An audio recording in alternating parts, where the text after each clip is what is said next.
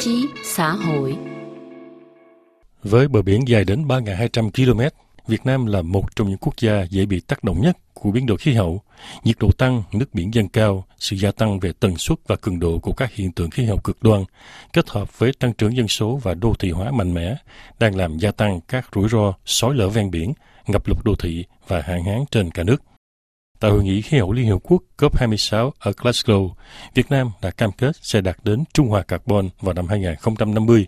Chính là để thực hiện mục tiêu đó, vào tháng 12 2022, Việt Nam đã ký hiệp định thiết lập đối tác chuyển đổi năng lượng công bằng với nhóm G7, Liên hiệp châu Âu, Na Uy và Đan Mạch. Hoạt động tại Việt Nam ngay từ năm 1993, cơ quan phát triển Pháp gọi tắt là AFD, trong nhiều năm qua vẫn hỗ trợ Việt Nam xây dựng chiến lược và triển khai nhiều dự án để chống biến đổi khí hậu. Trả lời RFI Việt ngữ ngày 29 tháng 11 vừa qua, ông Hervé Conon, giám đốc AFD Việt Nam, trước hết đánh giá về mức độ tác động của biến đổi khí hậu đối với Việt Nam. Le Vietnam est, est clairement un, un des pays les plus vulnérables du monde. C'est un des Việt Nam rõ ràng là một trong năm quốc gia lục địa dễ bị tác động bởi biến đổi khí hậu nhất thế giới. Một phần là do Việt Nam có một vùng bờ biển dài hơn 3.000 cây số, khiến các thành phố ven biển dễ hứng chịu các cơn bão nhiệt đới, mà tần suất và cường độ sẽ gia tăng cùng với biến đổi khí hậu. Với địa hình như vậy, Việt Nam có nguy cơ ngập lụt rất cao, cùng với các thiên tai ngày càng nặng nề. Việt Nam cũng có hai vùng đồng bằng có độ cao gần bằng với mực nước biển,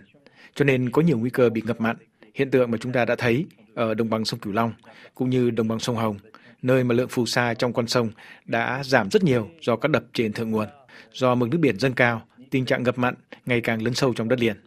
Vì những lý do nói trên mà Việt Nam đã hứng chịu nhiều tác động của biến đổi khí hậu rất mạnh. Chúng ta đã thấy là mỗi năm trôi qua, thiệt hại do biến đổi khí hậu đối với các thành phố càng tăng. Nói một cách khác, biến đổi khí hậu đã là một thực tế ở Việt Nam mà người dân phải hứng chịu tuy chưa phải là hàng ngày nhưng đã là thường xuyên. Le changement climatique au Vietnam, c'est déjà une réalité, c'est déjà quelque chose que l'ensemble de la population vit, je ne vais pas dire au quotidien, mais vit régulièrement dans le courant de l'année. Trong cuộc chiến chống biến đổi khí hậu, nhất là trong việc thực hiện mục tiêu trung hòa carbon năm 2050, cơ quan AFD đang hỗ trợ Việt Nam như thế nào? Ông F.V. Conan cho biết. L'AFD ici au Vietnam a un mandat 100% climat de la COP21 à Paris. Nous avons un mandat qui vise à Kể từ sau hội nghị COP21 ở Paris tại Việt Nam, AFD được giao nhiệm vụ thuần túy về khí hậu nhằm hỗ trợ Việt Nam giống như với toàn bộ các nước đang trỗi dậy thực hiện những cam kết mà họ đã đưa ra tại COP21 nhằm giúp Việt Nam thích ứng với biến đổi khí hậu, đáp ứng nhu cầu đối phó với các nguy cơ liên quan đến biến đổi khí hậu như lũ lụt, sạt lở bờ biển hay bão nhiệt đới. Không chỉ là một quốc gia rất dễ bị tác động của biến đổi khí hậu, Việt Nam còn là một nước phát ra ngày càng nhiều khí thải CO2 vì có nền kinh tế tăng trưởng nhanh, có sản lượng năng lượng tăng đều đặn mỗi năm và hiện vẫn dựa rất nhiều vào nguồn điện than. Tại hội nghị COP26, Việt Nam đã cam kết đạt trung hòa carbon vào năm 2050, phi carbon hóa sản xuất năng lượng, dần dần thay thế các nhà máy điện than bằng các năng lượng tái tạo như điện gió, điện mặt trời. Hiện giờ Việt Nam gặp khó khăn trong việc tiếp nhận các nguồn năng lượng tái tạo đó do sự yếu kém của mạng lưới truyền tải điện tại một quốc gia có địa hình trải dài như vậy. Hệ thống truyền tải điện qua sóng vô tuyến phải được tăng cường. AFD đang cùng Tập đoàn Điện lực Việt Nam tài trợ một số dự án nhằm tăng cường mạng lưới điện, đường dây tải điện, trạm tải điện. Chúng tôi cũng tham gia vào dự án trạm thủy điện tích năng Bắc Ái thuộc tỉnh Ninh Thuận, sử dụng thiết bị công nghệ tích hợp, bơm, tua bin đảo chiều và động cơ, máy phát điện đảo chiều để bảo đảm cho sự cân đối của mạng lưới điện. Chúng tôi cũng làm việc với Tập đoàn Điện lực Việt Nam về dự án mở rộng các nhà máy thủy điện. Ở Việt Nam hiện nay không còn chỗ để xây các nhà máy thủy điện lớn mới, cho nên điều chúng tôi làm đó là nâng cao giá trị của các đập thủy điện hiện có qua việc tạo khả năng sản xuất mới cho các đập này. Nói chung là AFD làm việc rất chặt chẽ với Tập đoàn Điện lực Việt Nam với tư cách là một đối tác trên thực địa để hỗ trợ họ trong tiến trình chuyển đổi năng lượng. Giai đoạn đầu tiên của tiến trình đó là trước hết giúp Tập đoàn Điện lực Việt Nam củng cố các đường dây tải điện. Tiếp đến là phải hỗ trợ khu vực tư nhân đầu tư ồ ạt vào các nhà máy điện mặt trời, nhà máy điện gió trong đất liền hoặc ở ngoài khơi, những nguồn năng lượng mà Việt Nam có rất nhiều tiềm năng. Et des centrales éoliennes, qu'elles soient onshore ou, offshore, avec un potentiel très important euh, côté vietnamien. Bị đe dọa nhiều nhất do tác động của biến đổi khí hậu chính là vùng đồng bằng sông Cửu Long và nhất là các thành phố ven biển. Ông F. Conon, giám đốc cơ quan AFD Việt Nam, nói về những dự án để giúp các địa phương đó đối phó với những nguy cơ như sói lở bờ biển, ngập mặn, vân vân. Sur le sujet des côtes euh, et du delta du Mekong, hein, le delta, vous savez que le delta du Mekong, 40 à 50% du delta du Mekong. Về vấn đề các bờ biển và đồng bằng sông Cửu Long, chúng ta biết rằng đến khoảng năm 2100, từ 45% cho đến 50% đồng bằng sông Cửu Long có thể sẽ biến mất, tức là một phần diện tích lớn của Việt Nam có thể biến mất.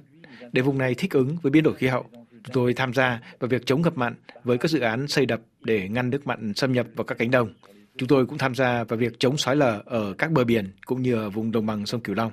Chúng tôi còn hỗ trợ toàn bộ các thành phố ven biển đang phải đối đầu với tình trạng sói lở, với các cơn bão nhiệt đới, đặc biệt là các tỉnh miền Trung còn phải đối phó với nguy cơ ngập lụt bằng những dự án quy hoạch, những biện pháp để giảm thiểu nguy cơ ngập lụt, để bảo vệ toàn bộ dân cư mà phần lớn thời gian trong năm vẫn phải sống với lũ lụt khi xảy ra những hiện tượng thời tiết cực đoan. Chúng ta biết là những hiện tượng thời tiết cực đoan này sẽ gia tăng trong những năm tới. Chúng tôi làm việc với từng tỉnh để hỗ trợ việc thiết lập các dự án quy hoạch tính đến nhiều nhất có thể được những yếu tố của thiên nhiên, tính việc quản lý các hồ chứa nước để giảm thiểu lượng nước đổ vào các thành phố khi mưa nhiều. Nói chung là chúng tôi vừa hỗ trợ về kỹ thuật cho các tỉnh, vừa đầu tư vào các cơ sở hạ tầng lớn của các thành phố. Chúng tôi cũng tham gia và nghiên cứu với chương trình GEM mà giai đoạn 2 sẽ được khởi động nhân hội nghị COP28 để hỗ trợ Việt Nam những công cụ giúp đưa ra các quyết định, giúp đề ra các chiến lược, chính sách thích hợp nhất trong bối cảnh phức tạp của Việt Nam. Đó là nền kinh tế tăng trưởng mạnh, dân số ngày càng đông, rất dễ bị tác động. Chuyển đổi sinh thái phải đi kèm với an ninh năng lượng để bảo đảm đáp ứng nhu cầu về điện của một nền kinh tế tăng mạnh và của một dân số ngày càng đông. À,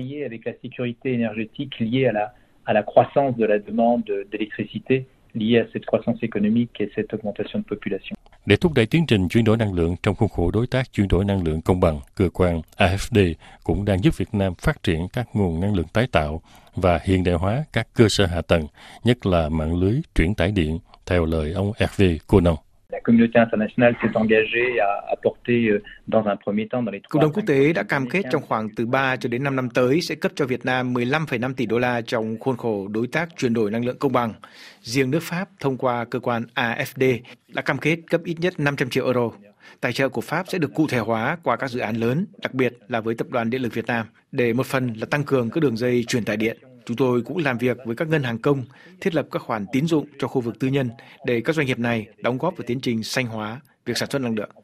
Ngoài những đầu tư đó, chúng tôi cũng đóng góp những kỹ năng chuyên môn của Pháp về chuyển đổi năng lượng để hỗ trợ cho chính phủ trong việc chọn lựa các giải pháp. Mặt khác, giai đoạn 2 của chương trình nghiên cứu GEM sẽ giúp cho việc mô hình hóa những tác động kinh tế xã hội của các chính sách mà Việt Nam sẽ chọn để xác định những chính sách nào có ít tác động kinh tế xã hội nhất đối với người dân. Nói chung đó là sự hợp tác theo diện tương đối rộng nhằm hỗ trợ Việt Nam về nhiều mặt của tiến trình chuyển đổi năng lượng công bằng để đạt mục tiêu trung hòa về carbon vào năm 2050. Đây là một thách đố rất lớn đối với Việt Nam, đòi hỏi một cuộc cách mạng mới hoặc như một số người gọi một cuộc đổi mới thứ hai, một thay đổi quan trọng cần thiết để có được một tăng trưởng xanh trong những năm tới như mong muốn của Việt Nam.